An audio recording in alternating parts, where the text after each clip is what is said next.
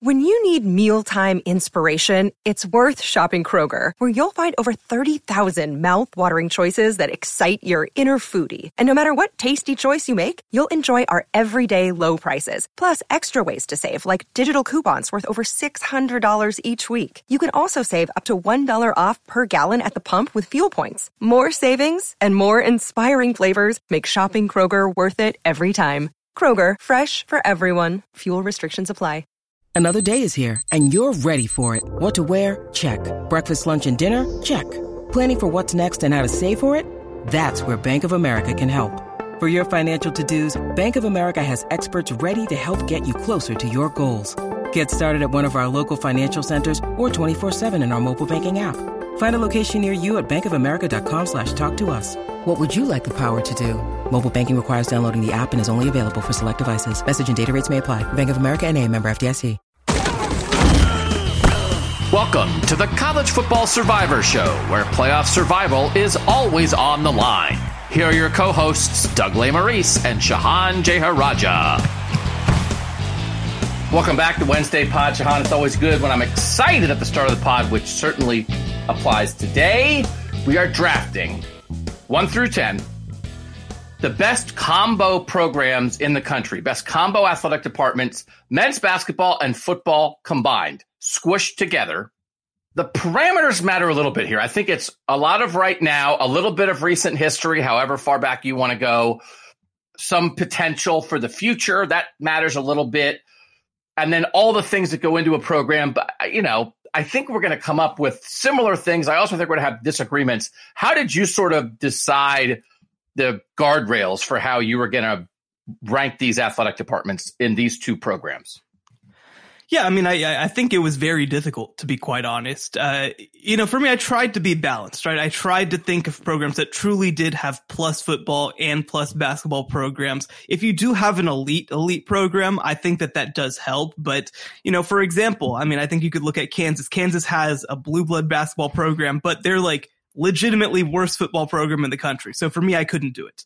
But, you know, if you have an elite football program and a pretty good basketball program, they were on my list. If you have a very good basketball program and a pretty good football program, that's on my list, right? I, uh, there's there's a Big Ten school, for example, uh, that that's I will probably bring up that I wouldn't consider either of their programs to be super elite, but I think that they're both really good and really underrated. So some of it is value based. I do think that uh, I do think that you know to some extent I do judge these programs also in terms of like what they accomplish relative to expectations, right? Like I'm not expecting everybody to be USC football. I'm not expecting everybody to be Alabama football. Like if you're punching above your weight, I gave value for that.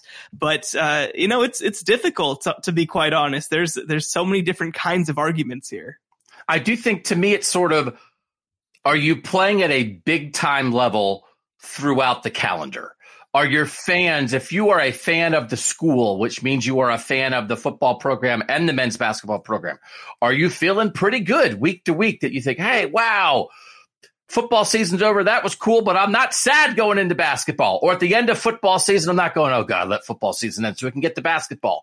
And I'm not feeling like we're underachieving. And and you do have to slide the scale a little bit, but you've got to perform on a big time level, basically to, to sort of be in this conversation, I will say I looked at college sports reference. The most wins for college basketball teams in the last five seasons, five of the 10 teams in the top 10 aren't playing major college football, which makes it a little interesting. Gonzaga, Villanova, Belmont, Liberty, Loyola, right? So it's just kind of when you take Gonzaga and Villanova, who have been two of the best programs in college basketball, kind of out of the equation, then it's like that makes it a little interesting. I will say that one of the reasons I'm sort of eager to come at this, my second year, is this right? My second year covering college sports, I covered the football season and then the college basketball season that ended with Ohio State and Florida playing in both national title games. So this was a thing that back then that's this is all we talked about combo programs. Oh, uh, like Florida won the national championships. They went back to back with the Joakim Noah, Al Horford, Billy Donovan basketball teams, and then of course the Urban Meyer football team beat Ohio State in the national championship game in football, that was like, oh my God, how could you, you can't be better than that. Looking at the basketball national champs since then, there really hasn't been sort of a football program, whatever that means, quotation marks, basketball national champ since Florida, other than maybe Louisville in 2013. Those two football seasons around that Rick Pitino national championship, Charlie Strong at Louisville went 11 and 2 in 2012 and 12 and 1 in 2013. So, and in the midst of that, Louisville basketball won the national championship. So shout out to Louisville. They would have been very high back then if we did this eight years ago, nine years ago, very high on this list. But then, you know, we're in a lot of Villanova, Duke kind of stuff that it's like, well, I don't know. David Cutcliffe kind of fell off at the end at Duke. And how do you do that? So it is more difficult. So let's draft. We're going to draft 10 programs, and I'm going to give you the number one pick because I think this could be a moment that we will never forget on the college football survivor show. I mean, if you're going to give me the number one pick, then I mean, I, I, have to pick Baylor, right? Baylor won the national championship in 2021 in college basketball. They were a one seed this year in college basketball, even though they did lose in the second round. Baylor went 12 and 2, won the Sugar Bowl, won the Big 12 it's hard for me to make an argument right this second that anybody's rolling in both of those sports like Baylor. I mean, it's funny you you bring up the whole thing of uh, of getting to the end of football season and not feeling like oh hurry up and get to the end of football season or oh oh no it's basketball season you know our sports interest is over. I mean. Baylor through the fall and the and the winter is is popping all year long. I mean, they you know they obviously again, being a top five type team, being a top 10 type team, being a one seed, being a team that was, you know, finished number five in the final AP poll. You, know, this is a little bit of a moment. That's, that's the one thing that you say, right? Is that Baylor has not been a national championship football program. And this is kind of the first time that they've reached that level in basketball. But if you're talking about programs that right now you know, March 30th, 2022 are at the level where they're competing both for their conference, for the college football playoff and for national championships in basketball. It's hard for me to make an argument that anybody's closer to doing that than Baylor. I don't know that anybody anywhere would pick any program other than Baylor. Uh, what they have done in football, again, as you said, Dave Aranda, 12 and 2 last year, but just three years ago, they went 11 and 3 with Matt Rhule. Then Matt Rhule left. Dave Aranda came in, kind of had a reset year, and then was good again. And then before that, you know, Art Briles turned out to be not the best dude, but he went 32 and 7 between 2013 and 2015. So they've had three, they've had four, because then Jim Grobe came in for a year, right? They've had four head coaches in the last decade, but Briles won at a high level. Then Matt Rhule won at a high level. Now Dave Aranda is winning at a high level. I, there's something about that, right? That whatever it is, it's not like they just got a dude because you're always one bad hire away from falling off a cliff. And they could have fallen off a cliff after Art Briles left that program in shambles in a lot of way. And they kind of nailed it with Matt Rhule, and he was so good he went to the NFL. And then they nailed it again with Dave Aranda. So props all around to the football program, and they ponied up to keep Aranda. Everybody wants Dave Aranda right now, right? And they're keeping him. So I don't think Baylor football's going away. And then basketball, they've made the Sweet 16 in five of the last 12 NCAA tournaments. Scott Drew has now been there forever. Again, the unifying thing took over when the Baylor basketball program was as screwed up as an athletic department program can be. That was as bad of a situation one player had murdered another player. And on the coach's watch, on Dave Bliss's watch, and Scott Drew came in and he's been there for like two decades now. And look what they are. In six of the last eight NC, what is it? No. Eight of the last 12 NCAA tournaments, they've been a six seed or higher. Six of the last 12 NCAA tournaments, they've been a three seed or higher. And they, and they got it done last year in one of the great national championship games. So I, I don't know, man. Like to some degree, you lived through this. I guess the, the Dave Bliss stuff was a little old for you, but there could have, I mean, there have been horrible things that have happened in the Baylor athletic department in the last 20 years. Horrible things. But here Baylor is performing on the court and on the field at a level that is better than any combo in the country. It's it's really rather remarkable because it's not like Baylor has a birthright to be this good at these two major sports, right? Oh, no. I mean, you look at the history of the program, pre Scott Drew, obviously in basketball, and then pre kind of this whole run in football. You know, Grant Teaff was a very nice football coach in the 80s and 90s who won, you know, 10 games sometimes and competed for the Southwest Conference sometimes. And, you know, in the 50s, they won a Sugar Bowl. And other than that, not a whole lot of sustained success. So no, I mean, this is not a place that is used to having a lot of success.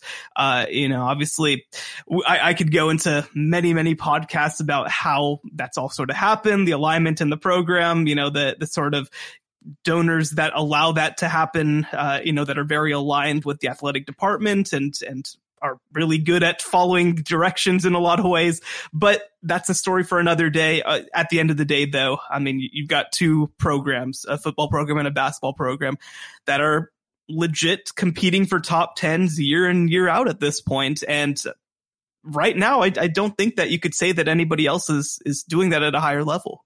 No, I don't, I don't think this is in dispute at all. And do you feel like Shehan, as a Baylor grad, as a young man finding your way in this crazy business of ours, are you on the mountaintop right now? The fact that you were just on a podcast talking about how your school is the number one men's basketball football combo program in the country. Would you like to leave the podcast right now and, like John Elway, go out on top because it doesn't get any better than this? after 2016, all I want from Baylor athletics is to not embarrass me. So, you know, I, I think that, I think that I'm totally fine with the situation. I, I, will say, right, I don't cover basketball anymore, so I let myself be a little bit more of a fan there. And, and especially because I covered Scott Drew back when like everybody wanted him fired, you know, so I feel a little bit of a gratification from that you know, the football stuff, whatever. Like Dave Aranda is really cool. I like him from that perspective. But, uh, you know, yeah, you know, it, it is it is definitely interesting. It's definitely something to to have major people, major podcasts uh, say that Baylor is the best combo athletic department in the country. That's not something that I saw coming a decade ago. I also would just like to add, please don't leave. Please don't leave me. I was just kidding. Don't leave me. Please stay. You're staying, right? Please stay. All right. I'm staying. I'm staying. I'm staying. I, I got to see who you draft next. I was like, what am I doing? I'm encouraging, I'm encouraging Shehan, drop the mic, literally, and he's gone. My boss will be like, what happened to Shehan? It's like, well, we made Baylor number one, and he was like, I'm out. I think it gets difficult here. I don't think there's a slam dunk number two. I thought there was a slam dunk number one. I don't think there's a slam dunk number two. This uh, enters the realm of if you have how much are you looking for balance, like both good as opposed to oh, awesome in something and pretty good in the other? I'm going to lean a little bit balance here. And I will tell people on our Buckeye Talk podcast about Ohio State, we did this in the Big Ten, and we disagreed there on who the best program, who the best combo program in the Big Ten was. This was the this was the program that I had number one in the Big Ten, and it's Michigan. It is five straight Sweet 16s in basketball, which only five programs have ever achieved. Duke, Gonzaga, Kansas, Kentucky. No, it's six. Duke, Gonzaga, Kansas, Kentucky, North Carolina, like blue bloods out the wazoo. And now Michigan this year made its five, fifth straight Sweet 16, joined that group, and they just made the playoff.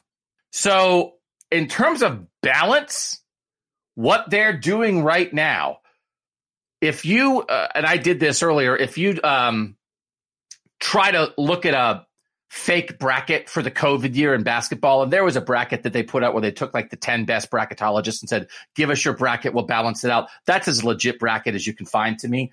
If you go by that threshold, there are eight programs that have made the NCAA tournament each of the last five years.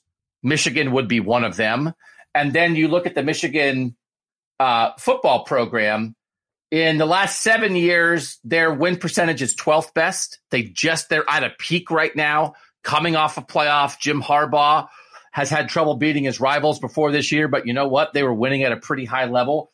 I think if you're looking for balance, and then again, Jim Harbaugh stayed, he didn't leave. Juwan Howard had the, the slap of the Wisconsin assistant coach, but of all the people who are like, oh, that Will Smith slap, well, Actually, might have. Juwan Howard's like, oh, I'm off the slap hook. That's not. no one remembers my slap anymore. I think Juwan Howard is exceptional, as you know, when he when he just doesn't do stuff like that. Recruiting, energy for the program, getting the most out of his guys, great game plans. I mean, I, I just I just think this guy is elite, and I think Harbaugh brought back a dead program. You know, Rich Rodriguez and Brady Hoke kind of drove that football program into the ground. It's not a slam dunk for me, but for balance, I think Michigan makes a very compelling case, and I'll take them second. No, I think I think it's a good case. I think that certainly at this moment helps, right? Because Michigan football is kind of going off their high. The funny thing about this comparison, you know, Michigan basketball does have some major success over the years. Obviously, they played in you know national championship games back during the the Fab Five era, all that sort of stuff. Well, and they made two national title games under John Beilein. They didn't win, but they made two in in like five years. So they've they've been there before, but you know a lot of the the Michigan case is very like the basketball team recently has been incredible and the football team historically has been successful. You know, this was kind of a year where you did have a little bit of both though at the same time. You know, Michigan was kind of right on that borderline of maybe they shouldn't have made the tournament, but they they did and and they they obviously proved that they deserve to be there. Um, you know, yeah, so so I think it makes a lot of sense. I I think that like you said, there's not a slam dunk number two. Uh, you know, there's there's a bunch of teams that are kind of in a, a little bit of a, a general amorphous group uh, at number two. And actually, I think that takes me to my next pick.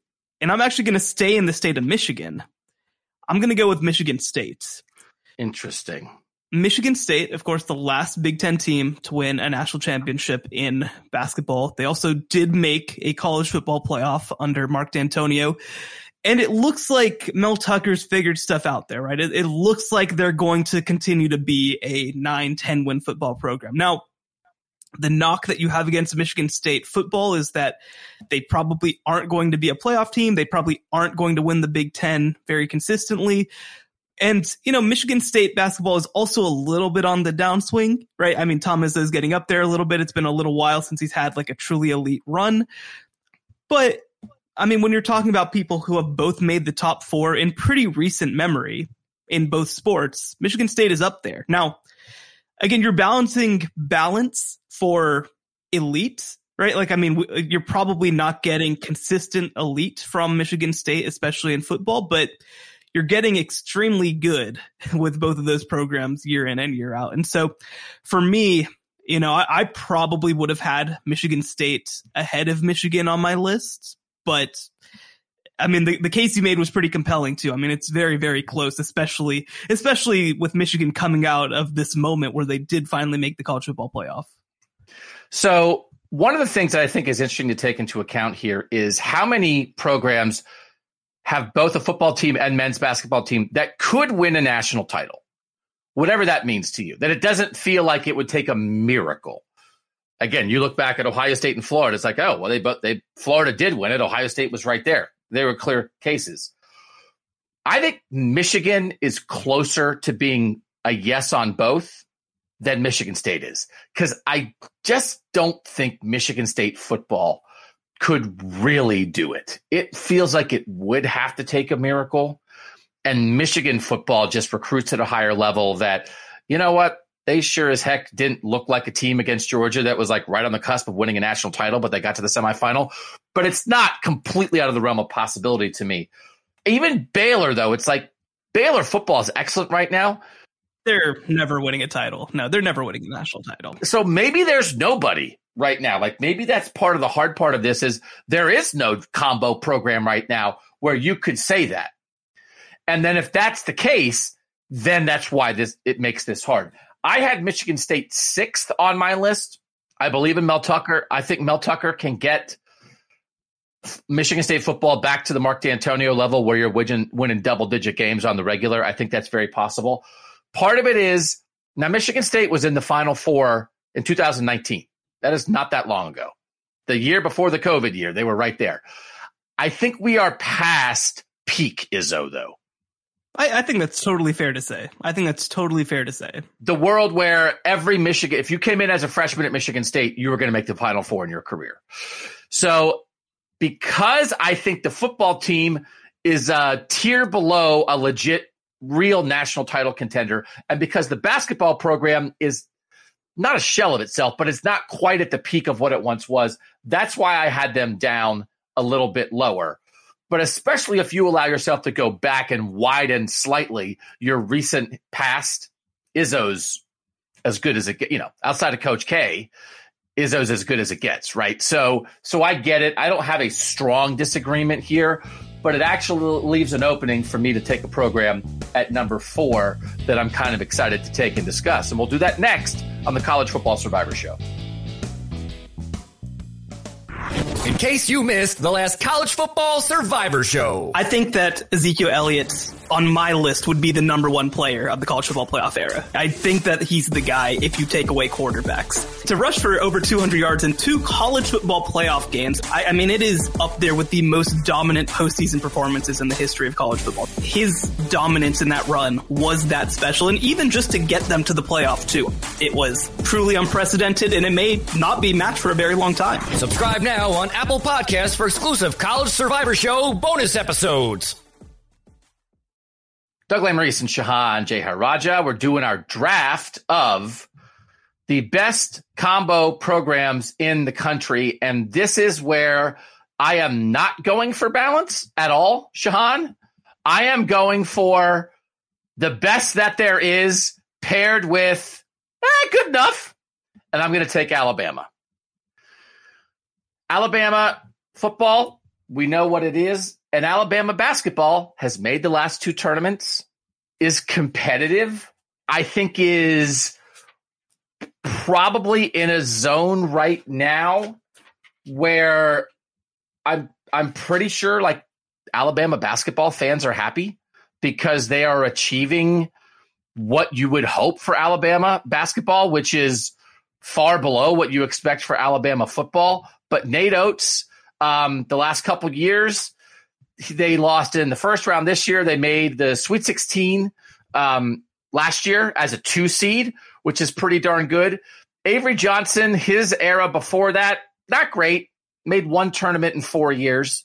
Um, they had been, I looked at the five, no, the six Saban titles. They made the NCAA tournament in three of the six years that Nick Saban, of the school years that Nick Saban won a national title at Alabama. The best was actually like 2020, 2020, 2021 school year was actually as good as it gets for Alabama because they won the football national championship. And then that football season ended and they went into a basketball season in year one of Nate Oats that led to a Sweet 16. So that was only two seasons ago. That's kind of peak Alabama performance. Actually, it was year two of Nate Oats. That's peak Alabama performance. And when you get the most dominating program in college athletics, plus good enough, I'll take Bama here. They were uh, three on my list, and I'll take them here at four. Yeah, no, Alabama was very high on my list as well. Like you said, kind of trying to balance what Alabama men's basketball is right now. Cause I mean, they, they won the SEC in 2021. They won the uh, SEC tournament in 2021. They made the tournament, like you mentioned, each of the last two years. And, and this past year, I mean, they were, they were some giant killers, right? I mean, they did beat some really big teams. They just struggled to be consistent. So I do think that Alabama basketball as it stands right now in this moment is more than good enough under Nate Oats to uh, to kind of push them into the this discussion. I think that for me, it was sort of looking at Alabama basketball historically, right? I mean, you're not talking about a program that anybody's writing home about, right? Like, I mean, you're not talking right. about a program that anybody cares about. I, I think it's really been over the past couple of years, and, and I don't think it's a coincidence with this infusion of television money that like SEC schools are starting to be like, oh, we're allowed to be good at basketball. We're allowed to compete with Kentucky. And that seems like a very recent addition to, to, uh, the SEC. But, um, you know, I mean, I do think that Alabama long term is a solid basketball program, though I'd consider them to be sort of a very middle tier type program, you know, like a, a, a program that at its best can probably, you know, win the SEC, like you said, and make a Sweet 16. I don't see them as even necessarily being a team that can eventually get to the Elite Eight. I don't think that's where they are right this second. But but Nate Oats is a very good coach. He was a great hire. I think he's transformed that program a lot, and so I I do think that uh, that they have done enough to belong with Alabama football on this list. I I do think Nate Oats really helps he made yes. the tournament three out of the four years he was the head coach at Buffalo, and he's only been there for three seasons at Alabama and has one Sweet 16. Uh, like, I think there's an upside there that I don't think it's impossible for Alabama basketball to make the Final Four in the next five years. That doesn't seem crazy to me. And football's not going anywhere. So we could get we could get to a point where it's like, oh, Alabama basketball is regularly makes the Sweet 16 and every now and then makes the Final Four, and football's football. They're number one. They're the number one combo program. This isn't even an interesting discussion. I think we could get there because I do think Nate Oats seems like a dude. All right, I took Alabama four. Who you taking five? Things are only getting harder and harder as we go down this list. So I'm going to stay in the SEC and I'm going to take the signature basketball program in the SEC. I'm going to take Kentucky. And 10 years ago, the football program, you're, you're, doing exactly the opposite with Kentucky as you're doing with Alabama, right? Kentucky basketball is a brand, is a, you know, they've made however many final fours under John Calipari. They've won a national championship. They've been in the conversation. They've, they've won the conference many times. And the football team is good enough now. you know, I think that we, I think that we've had a lot of discussions about Kentucky football and expectations and what's reasonable. And and I think that like you're saying when you talk about a program that is comfortable being what it is right now, Kentucky football is very comfortable being what it is. They're going to win seven or eight games. They're going to push for 10 wins some seasons. Uh, they're going to win a bowl game. They're going to do all that sort of stuff. And I think that Kentucky football fans are very happy with where they're at. And then again, the basketball team is elite. That, that's one of the blue, blue blood programs in college basketball. And so for me, that's enough to get them on the list at number five. Man, this is really interesting. This list is hard. I didn't have them in my top 10. I didn't have Kentucky in my top 10. And that might be an oversight by me. I agree with what you're saying to an extent, but if you're making a comparison of like, hey, super awesome program and good enough program, Saban's still tacking, stacking titles. Kentucky hasn't won a basketball title in a decade. They haven't won one since in New Orleans 10 years ago with Anthony Davis. And I know right now, Kentucky basketball fans are talking about I don't we don't want to be prisoners of the moment, but also we are doing this, as you said, on March 30th, 2022. They just lost to a 15. Hey, the 15. The 15. Does St. Peter's have a football team? Because I would like to put them on this list if they do. Seriously, doubt it. Where are they? Where are they going to put a, a, football stadium in Jersey City? Yeah, they could play. They can play at the Giant Stadium. They can go down to the Meadowlands and just let them in there. I so like right now, you know, Alabama football has never had an equivalent of what Kentucky basketball just had with St. Peter's. Maybe the kick six against Auburn. I don't know that. Like, I think that this is a little unfair though. This is the nature of college basketball versus football. I mean, when you talk about college football, and even that's why for me, like with Michigan, right? If you had to ask me over the next 10 years, is Michigan going to really compete for a national title? My answer is no. Like I, I don't think that Michigan can actually win a national championship because I think that there's maybe only like five teams that can do it.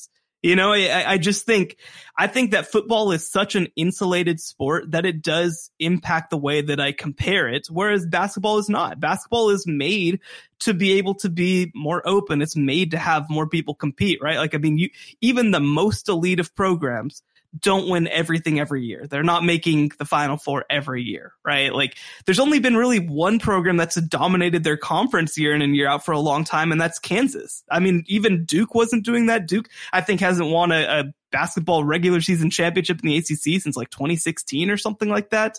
It, it's just a different game. So for me, it's very difficult to kind of say, well, why isn't Kentucky basketball Alabama football? Because Alabama football is able to kind of like keep a self-sustaining machine versus four or five other teams in a way that I think is just different than college basketball.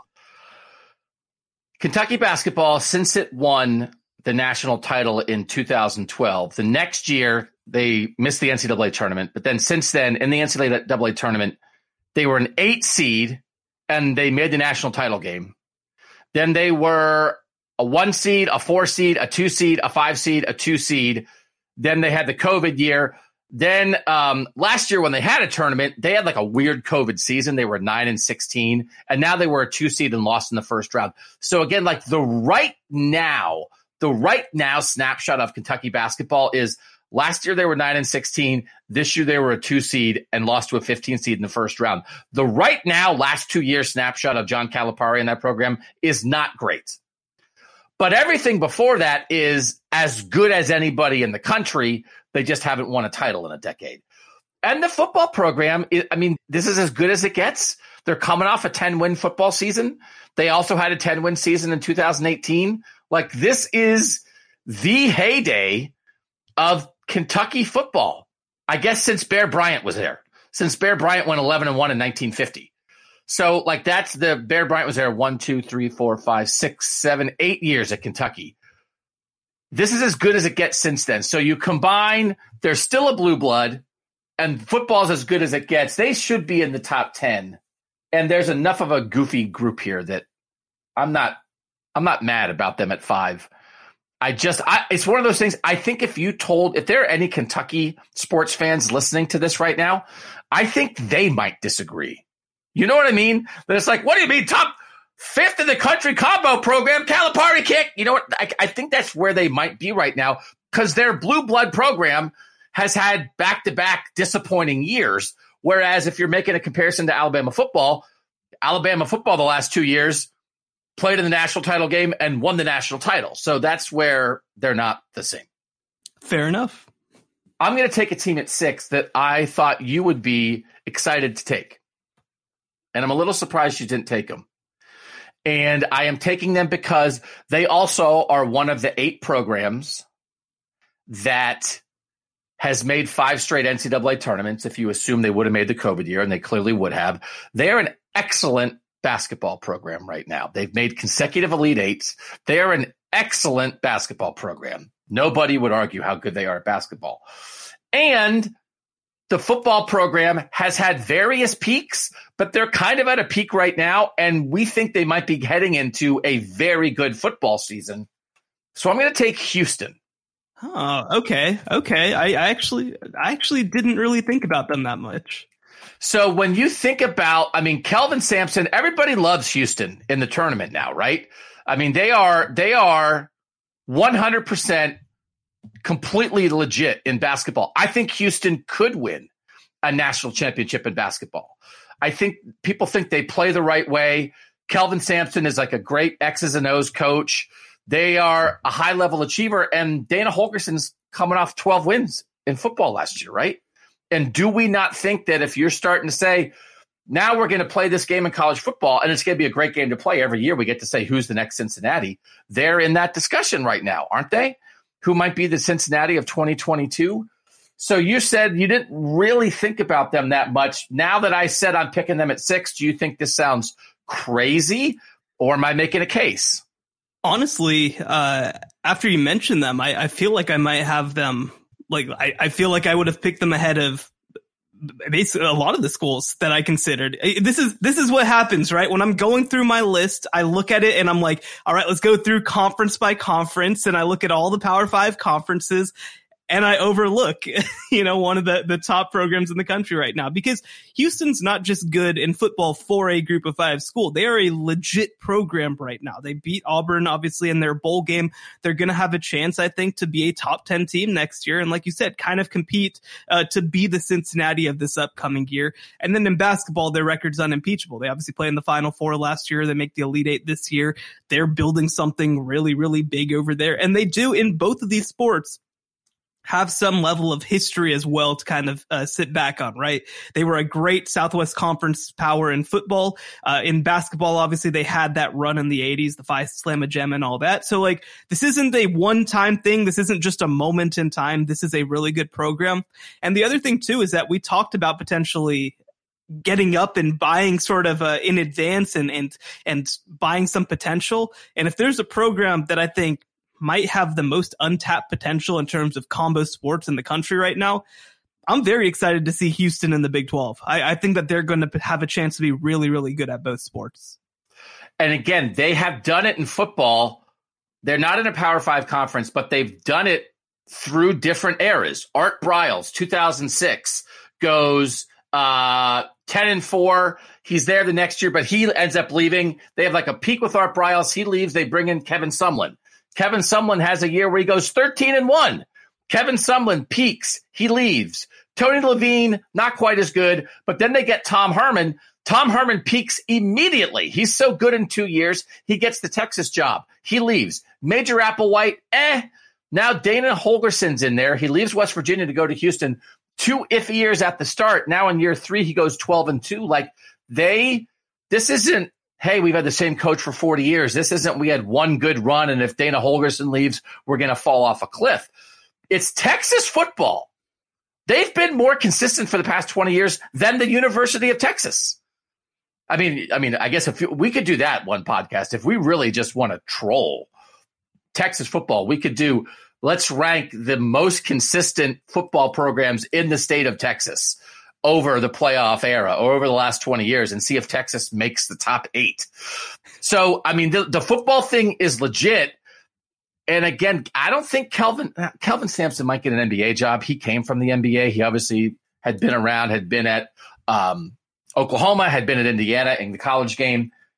When, but when it comes to X's and O's and getting the most out of his guys and putting his players in position to win, again, I think he's not. I think everybody thinks he's about as good as there is in college basketball right now. So I love the idea that I kind of overlooked the blue blood. I was like, oh yeah, Kentucky basketball. I guess they're good. And then you kind of overlooked like a little bit of an underdog non-power five team. And you were like, I forgot Houston existed. Sometimes it's good to shake it up on the podcast, Shehan, and not just fall into our old roles every time. it's a yeah, like you said, it's a it's a little bit of a change of pace. Yeah, it's uh, kind of coming at it from different directions. I had Houston at four. I had Houston at four, and to draft them at six, I feel good about. Now I'm really getting into uh, I don't know where to go territory, but we'll let you go first with number seven. Yeah, I'm going to draft the first current Final Four team on our list. I'm going to take North Carolina. Uh, this surprises me a little bit. I'm curious to see where you go here. Okay. So North, North Carolina football has had a lot of like recent success. Th- this past year, not not the greatest. you know, I think that we had high expectations for them.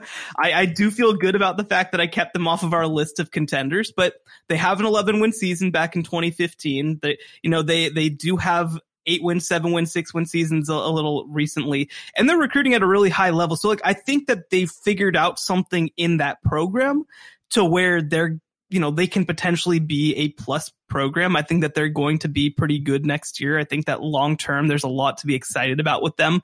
Obviously, historically, this is, uh, you know, when, when somebody who's not Mack Brown is the head coach at the University of North Carolina in football doesn't really go awesome, but I think that Mack Brown has done enough to to show that you know this is a good football program and in basketball, I mean, over the last decade, I think that you could make a pretty good case that North Carolina is the best basketball program in the country. You know, I mean, they've won multiple national championships. They're obviously back in the final four now. You know, if you, if you look at sort of the list, they made the, the final four in 2022, 2017, 2016, 2009, 2008, 2005, 2000. They've made the Elite Eight 2022, uh, 2017, 2016, 2012, 2011, 2009 they've done a, a, lot of big stuff, right? I mean, runner up in 2016, won the championship in 2017. I think that they've done enough to be considered on this list. And, and I think that, uh, you know, when, when you're looking at the blue blood college basketball programs, you know, again, I, I, have Kentucky because I think Kentucky is doing just a little bit more right now in football than North Carolina is, relatively speaking. But North Carolina, I think, is right there. And I think that you can argue that their basketball program right now is better. So the thing I, I had North Carolina 10th on my list. So I did have them in the top 10. You're taking them here at seven. I thought you might hold back on this because you would tell yourself Mack Brown has been more hype than results in round two at North Carolina because we have actually talked a fair amount about North Carolina football on this college football for college football playoff podcast. We've kind of talked a lot about a North Carolina team that went six and seven this year and lost the Mayo Bowl, right? That Mack Brown in his three years is seven and six, eight and four, and six and seven. And Larry Fedora had a good run, as you said, eleven and three that year. Uh, Butch Davis was okay, but like they haven't really been great at football since Mack Brown the first time around in the mid '90s. And yes, they're recruiting at a high level, but I think most people would agree last year was pretty disappointing for North Carolina football to have have Sam Howell. And there were questions maybe about eh, they lost a lot of playmakers. They had had two running backs drafted the year before, but to you know to be like a 500 team is sort of like with a first with a guy who might be going the first round as a quarterback was sort of like what? Now we did talk a lot about Drake Maye at quarterback for them this year. He's one of the quarterbacks people are hyped about maybe some of that recruiting that they've been stacking on both sides of the ball is ready to come to fruition for North Carolina. I do think it's one of those. They had expectations. They were a dark horse football playoff candidate last year. Now maybe people will back off the expectations, which will allow them to be better. But for Hubert Davis to make the Final Four in year one, taking over from a legend for the basketball program, is unbelievable. What a job by Hubert Davis. Now they did it as an eight seed, but they had talent. They got it together at the right time. I almost think that adds to it a little bit, Shehan, because you know, if Roy, if it was the end of Roy Williams, it's like, well, Roy Williams is retiring. How good are they going to be in the future? It's like, oh no, Hubert Davis, boom, was there for whatever eight years as an assistant under Roy Williams and was absolutely ready to roll.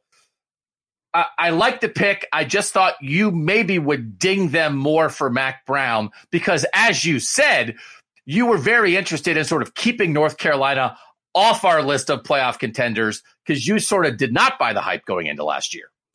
No, no. And, you know, for me, it is very much the Alabama case of, well, the other program's just good enough you know, the Kentucky case. The other program's just good enough.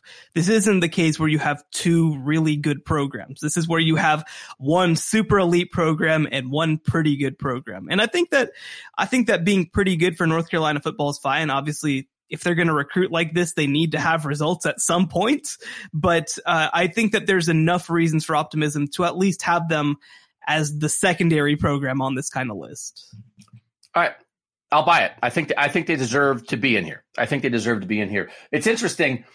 Duke, there are, there's a time, and maybe Duke will still make it, but sort of the end of David Cutcliffe did fall off. They've got Mike Elko in there now, but there was a time when Duke was sort of maximizing football the way that maybe you feel like, hey, you know, North Carolina has maximized it at times.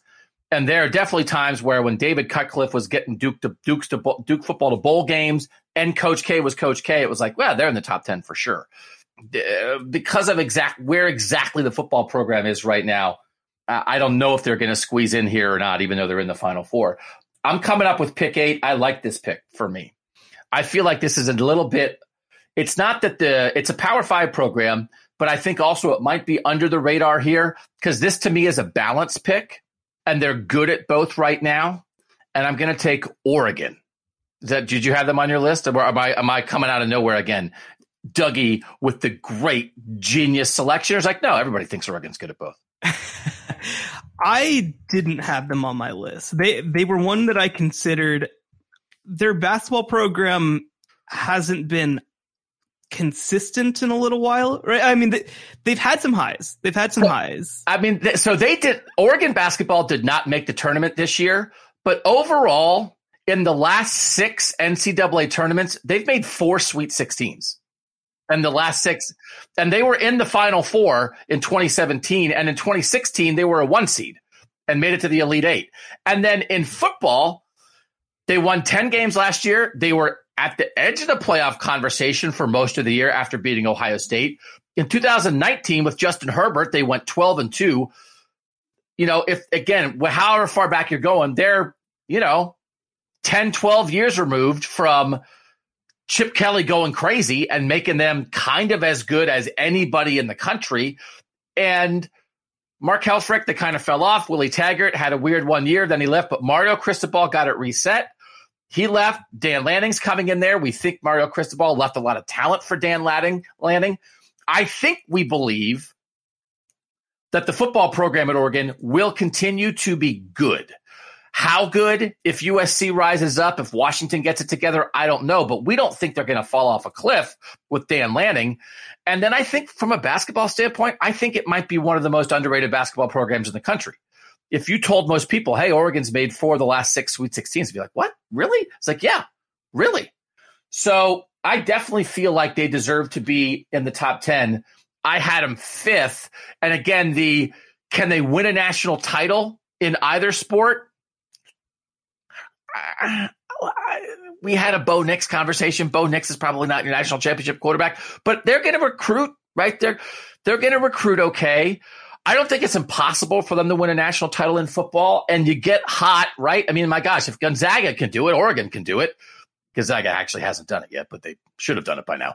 But you know what I mean? Like I would say, if we were going to do a list of list the programs that could win a national title in both, I think Oregon might be in the top five because I think it's kind of possible in both. And there's a lot of places where you can't even get kind of possible for the both of the programs. Yeah, I mean, I, I, think that that's definitely fair. Uh, you know, I probably am underrating Oregon basketball. You know, the funny thing about it is that, you know, you look at uh, you look at their tournament runs, uh, especially in like the last five ish years or so. I mean, they were a seven seed when they made the Sweet 16 in uh, 2021. They were a 12 seed when they made it in 2019.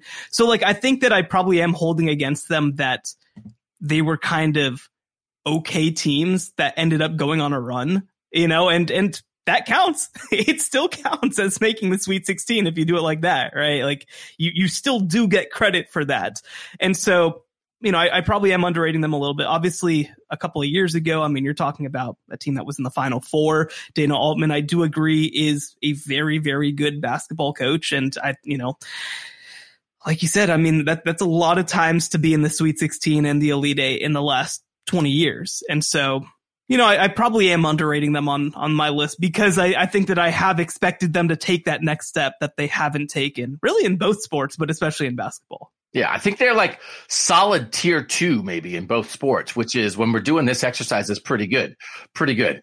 All right, we'll take a break. Last two teams. There is a team that I really want to pick, a program I really want to pick. It seems like more of a Shehan pick to me, but when it comes down to it, I'm not even sure if it's left for me if I'll pull the trigger. We'll do it next on the College Football Survivor Show the College Football Survivor Show, where playoff survival is always on the line. Doug and Shehan, so far Baylor, Michigan, Michigan State, Alabama, Kentucky, Houston, North Carolina, Oregon. Those are the eight combo programs that we've drafted. Shehan, pick number nine is to you. This is really tough. There, there's not a slam dunk here. There's um, not. There's not. There's there. I, everywhere now there's it comes with a yeah, but maybe they're not quite as good there as they should be. But uh, they're kind yeah, lots of caveats. We got to do an honorable mention list because it's it's it's interesting. I mean, it's interesting. So, man, this is the last one. This is my last chance. Um, I think I'm gonna go with. You don't I'm feel good. This isn't no. You don't feel great. This is, makes me want to take the team that I want to take because if I take the team I want to take tenth, I will feel good about it, even if they maybe technically aren't one of the top ten teams. I, I, I think I think that I should pass on my pick, and I think you should pick first. All right, so I'll take the team that I think we should talk about at number nine, and I don't have any hesitation because I do think they're sort of maximizing both things they are a non power five football program again, but they are on quite a run. And I'm going to take San Diego State. Oh, wow. Wow. Okay. That I, I like that. I like that. San Diego State last year in football under Brady Hoke, 12 and 2 finished 25th in, in, the country, won the Frisco Bowl. 2019, they had 20, 10 wins. 2017, this is the Rocky Long era, 10 wins in 2017, 11 wins in 2016, 11 wins in 2015. They are a really good non power five gr- group of five college football program in the Mountain West. They're really good. Their fans are very happy with them. And in basketball, they made the tournament this year. They made the tournament last year. In the COVID year, they might have been a Final Four team. They were 30 and 2 the year that COVID canceled the tournament. They finished sixth in the AP poll that year. They were definitely probably a Sweet 16 team. They might have made the Final Four. And then they had this Steve Fisher run between 2010 and 2015. They made six straight tournaments. So they are a consistent NCAA tournament team that has had some peaks. And in football, they're very good. They're a double digit win football program more often than not.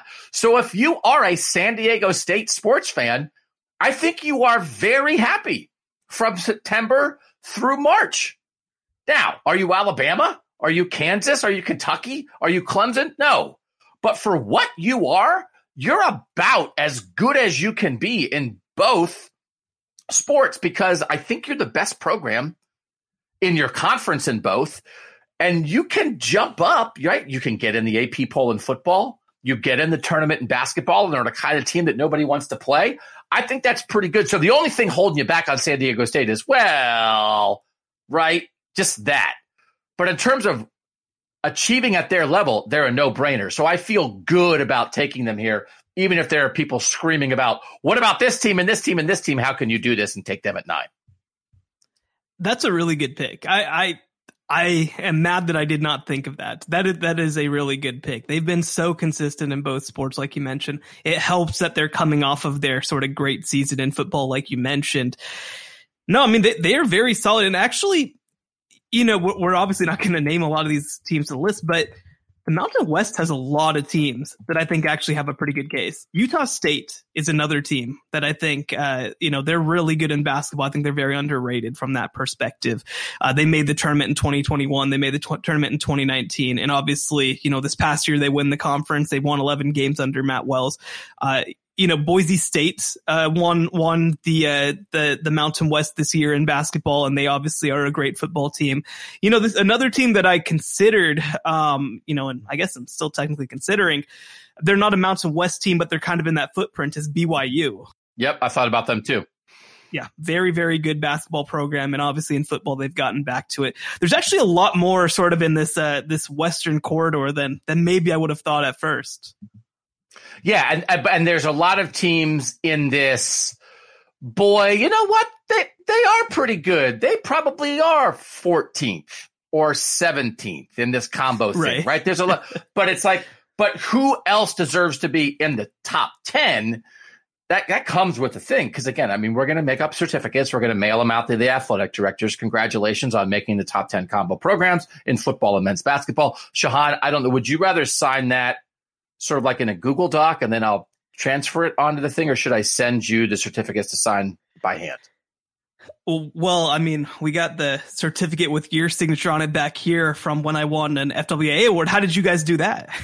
Uh, that was actually a digital signature that I had to like sign. It was very complicated, actually. Also, I have the handwriting of a uh, third grade kidnapper. Like if I if I like kidnapped like uh, the neighbor's cat in an attempt to get candy for dinner. And I said, Shehan, I've kidnapped your cat. Give me candy. This the writing that would appear on that note looks like the signature that you have on a writing. You have an award that signifies that you are at the peak of your profession. And my third grade bomb threat handwriting is on that piece of paper. And now I feel terrible. this went a direction that I that I didn't anticipate. so I have I have an Ohio State book and I like was signing books for people and stuff and I got like multiple messages from people that are like what is this signature? It's both childlike and illegible. What like who are you? And I just said I'm a I'm a man child. I'm sorry. I can't I can't help it. So I apologize. Maybe you should just sign them and I'll put an X. Uh, okay, so we are at the pick 10. I will tell you that eight of my top 10 have been picked. The yeah. only team that was out of my top 10 was Kentucky. And I have, in the last two teams I have left are two Power Five programs that have good things and things that are like, eh, which is why I pick San Diego State instead of either of them. So good luck with pick 10. I'm going to say, I, you know, again, it's the last pick, so I think that I can have this conversation out loud. I'm thinking between two teams right now. And both of them are like, I don't want to call them off board teams, but like they're, they're ones that I think that are more giving them credit than they are like home runs per se. Both power five, both turned around a little bit, both coming off of, I think, really good years in both sports this past year, especially. One of them is Purdue. Mm. And the other is Arkansas. Arkansas is one of my two. Yeah. I will tell you, I have, let me throw another one at you to consider. Yeah. And it's Ohio State.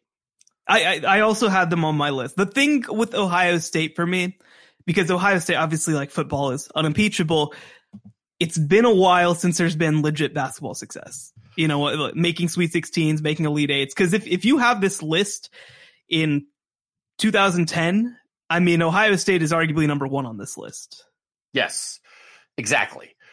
So it is really difficult and Ohio State has not made uh, a Sweet 16 since 2013.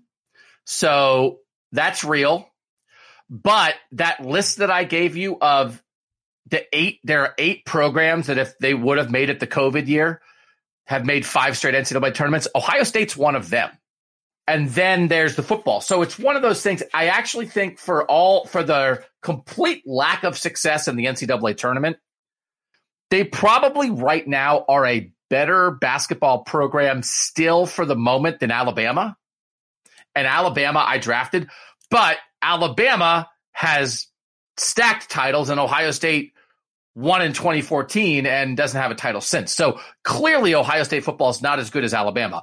But Ohio State football's one of the four best programs in Oh, the yeah. country. Yeah, yeah. And their The- the basketball question- program has made five straight tournaments. The question with this is absolutely by no means about Ohio State football. You know, the Ohio State football is unimpeachable, but it is, like you said, I mean, nearly 10 years since a Sweet 16 appearance is a lot. I mean, that's a lot. I, will tell you the thing about like, would their own fans vote them in? Ohio State basketball fans aren't real happy right now. There's a lot of fights about like, oh, well, you made the tournament, but who cares? That's not good enough. And I wrote a column that was like, well, you know, you can't win in the tournament unless you make the tournament. So five straight's nothing to sneeze at. That group, Gonzaga, Villanova, Kansas, Houston, Texas Tech, Michigan, Michigan State, Ohio State. So Gonzaga and Villanova don't have big time football programs. Kansas football program stinks. Texas Tech, not really good enough in football. And then Houston, Michigan, and Michigan State are in our top 10. And then there's Ohio State. So, and Ohio State is the best football program of those eight. No doubt about it. So there's certainly a case. I have Ohio State at seven on my list. I had Arkansas at eight. And then I will say Purdue basketball is really good, but like Purdue basketball hasn't made a Final Four in forever. And I think Ohio State basketball is closer to Purdue basketball than Purdue football is to Ohio State football. So that's where I would go on that comparison. But I do think Arkansas is a very compelling team in this discussion. I, I will say in defense of Purdue that I do judge Purdue and where they're at a little more relative to Purdue than than I do sort of just in the grand scheme of things, right? Like I think that if you put Purdue on this list, it's also based on like they are maximizing, like you said. I, I mean, if you're talking about fans being pleased, I mean, fans are over the moon after what the past year has been, right? And They want their basketball program to make a Final Four, though. I'm not sure they're over the moon that Purdue lost to St. Peter's. No, no, no. I, I think that's fair. But in terms of like the quality of their basketball team in 2022, right? I mean, it is a really, really good basketball team. They're going to have a chance to, to have a guy who competes to be the number one draft pick in the NBA draft, which is insane coming from Purdue. I agree. I, this was the year for Matt Painter to finally do the thing, right? To finally make a final four. Uh, you know, if they if they make it through, which I think that there's a pretty good argument that they not only could have but probably should have, then I think that Purdue is comfortably on this list. Uh, Arkansas, you know, they've had s- some really tough years in football, but they do kind of have things together right now. Eric Musselman has Arkansas basketball back. You know, it's it feels like 94 again in Fayetteville. And then football wise, I think that they're probably good enough. So this is, t- I, I think I'm going to go with Arkansas. I, I, think I'm going to go with Arkansas. And I do think if I think Arkansas fans are like Sam Pittman and Eric Musselman, sign me up for 10 more years of these guys. I mean, Eric Musselman's a former NBA coach. He can, he can dial it up just like Kelvin Sampson. Some of these guys who come have NBA experiences and then come back. The X's and O's, they just, they give their teams an advantage.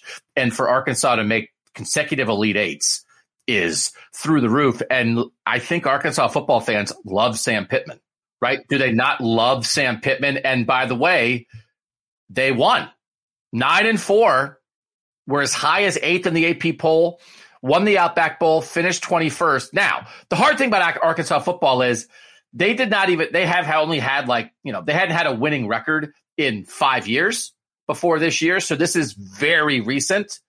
But if you think Sam Pittman is legit and they can keep this going, and listen, they're not going to be Alabama, but they can be a bowl team. They can be a, a team that makes their fans happy.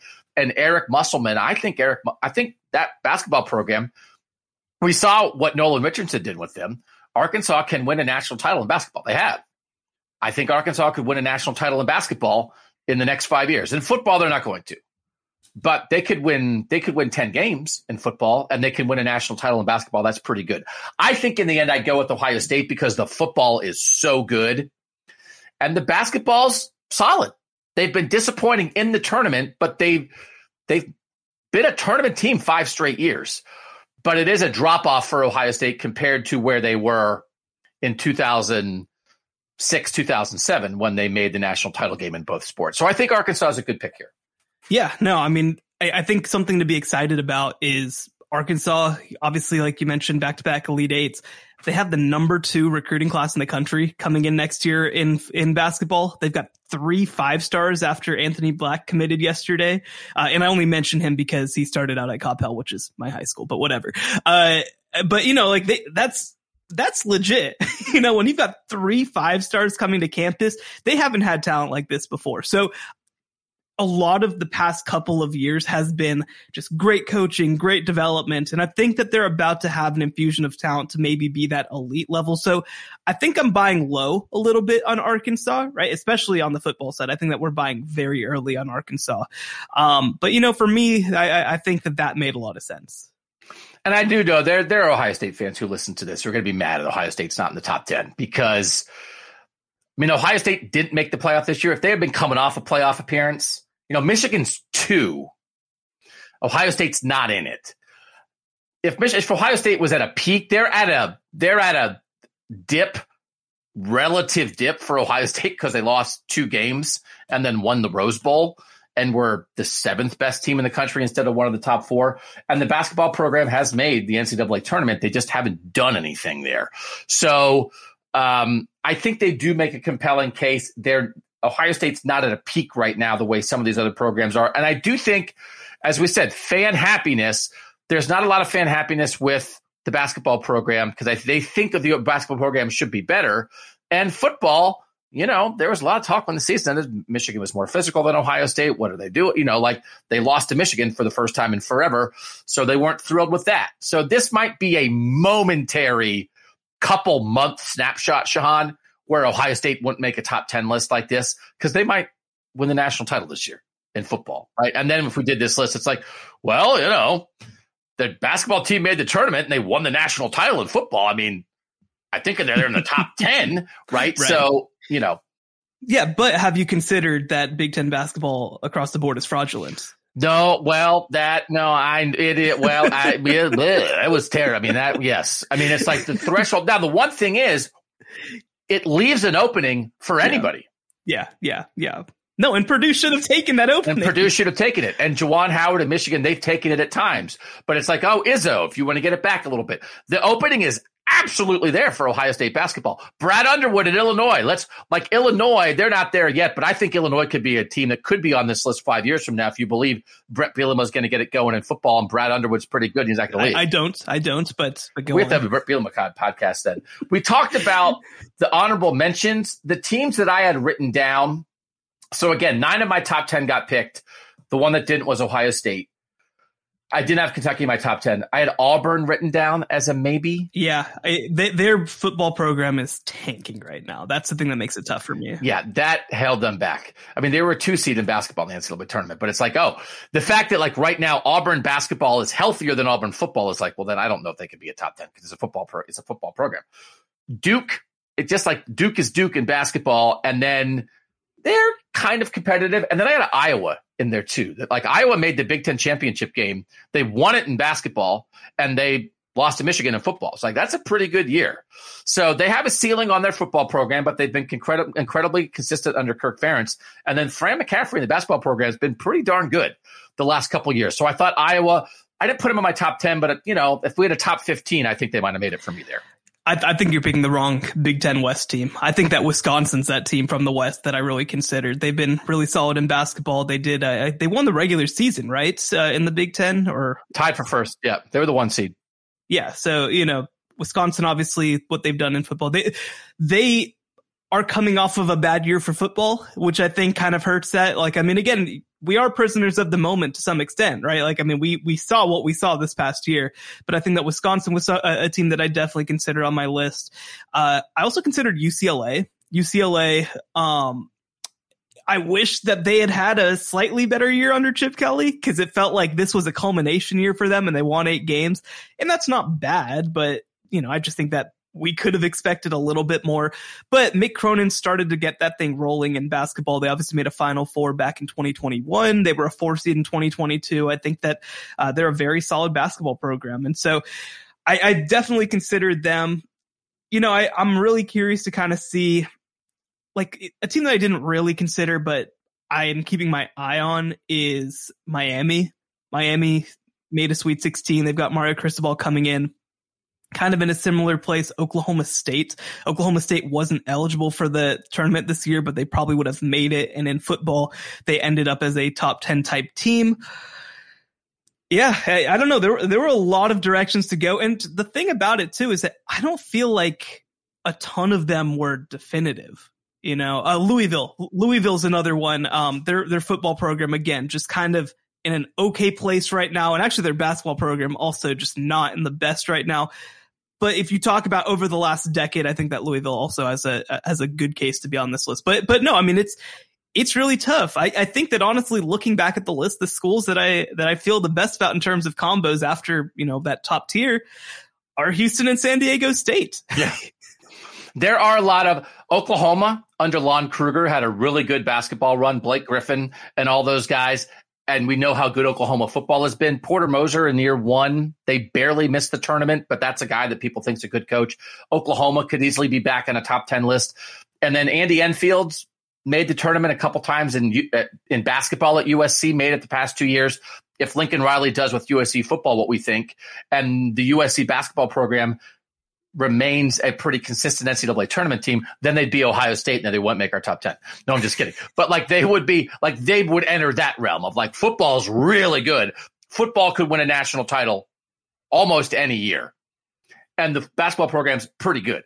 USC might be entering that realm as well. So it is a weird time when you think about programs like Oklahoma, USC, Miami. I mean, think about where Texas was you know, think about Kevin Durant, Texas, and think about what Texas football should be. There are some programs that are just not at their peak right now, but have the potential to make a top 10 list like this. But that's why this list, I think, was so interesting, so difficult, because there are a, kind of a lot of programs like that that once would have been no brainers as big time, big name programs who don't deserve to be there right now which opens things up for programs like Houston and San Diego State and Oregon and North Carolina to come in and fill the gap. Has anybody ever pointed out that Texas has potential to be a good program before? I, I haven't I haven't heard that before. I I've, I haven't heard that Texas has a lot of resources and probably should be better at every sport. That's that's not something I'm familiar with. We should uh, do a podcast. Should we do a podcast on that? We do a podcast on that. Um, yeah. And Florida. I mean, Florida again. We're talking about Florida. Yeah, a couple years ago. you know, back to back, but they just let their head coach in basketball, Mike White, go to Georgia because it was kind of feeling like eh, it's kind of ended for that guy. But they just hired the San Francisco coach, right? Todd Golden. So they have two new head coaches, Billy Napier and Todd Golden, from smaller school programs that people are jacked about. And get back to us in three years, and Florida might be in the top 10 on this. It is interesting looking at sort of the perceived blue bloods on each side, how few of them do both well, right? Like, I mean, I did put Kentucky on the list, but Kentucky has kind of just reached a place of, of fine in football that, that allowed them to be there. But, you know, Duke football is kind of in the ditch right now. Uh, North Carolina football historically hasn't been all that good. Indiana, obviously in both sports right now is struggling. Uh, UCLA has never really captured things on the football side. And then on, on the, you know, on the other side, Alabama's kind of trying to add basketball right now and made a great hire. Clemson has never been like a consistent. They've made the tournament a couple years, but you know, I, I double checked on Clemson, but their their basketball program does not allow them to be in this mix right now. No, no. Uh, you know, Georgia, who won the title this year, of course, um, they had a horrific basketball program. Uh, I believe finished last in the SEC this year by quite a bit. Uh, and and Tom Crean got fired. Yeah, yeah. And so, you know, I mean, it's interesting. It's very difficult to do both well. And especially when you're talking about both sports being title caliber. I mean, it, it doesn't really happen all that often. Yeah. I'm just saying, I, I showed up on the Ohio State beat and they made the national title game in both sports. And I, you know, might have been a little Dougie Magic coming into Columbus. I'm just saying. Uh, apparently, uh, apparently, Dougie Magic only lasts for like two or three years, and then and that, then you're done. I am not. I am not going to make a joke about Dougie Magic not lasting that long. I am not going to make a joke oh, no. about that. I am oh, no. not. I am not. I am not going to do that because this is a family podcast, and I'm not I choose course, not to. Of course. I choose not to do that. Thanks to you guys for listening to the College Football Survivor Show. That was it's been a fun week. Tuesday, go back. Be, uh, I should promote it more. I, I, was excited about the Tuesday show. I forgot. To, I was so excited about the Wednesday show. I forgot to promote the Tuesday show, which is only for Apple Podcast subscribers. It's a bonus episode. We started our Mount Rushmore of the college football playoff. We did the four best running backs in the eight year history of the college football playoff. We had a great discussion there. We're going to continue that at different positions. Sometimes those will be on the free Wednesday show. Sometimes they'll be on the Tuesday Apple podcast show. I think we're creating great, interesting content for you guys. I hope you enjoy it. We're enjoying it. So I assume that means you enjoy it. Thank you for making the College Football Survivor Show part of your week. Again, two ninety nine a month to subscribe to the Tuesday show on Apple Podcasts. It gets you four episodes, 75 cents a show. Um, it's cheap, and because of that, I think it's worth it. Read Shehan at CBS Sports. We'll catch you guys next week. Spring football is rolling here, so we're going to make sure we check in again on what's happening in spring football practices. For now, for Shehan, I'm Doug, and that was the College Football Survivor Show. The College Football Survivor Show, where playoff survival is always on the line.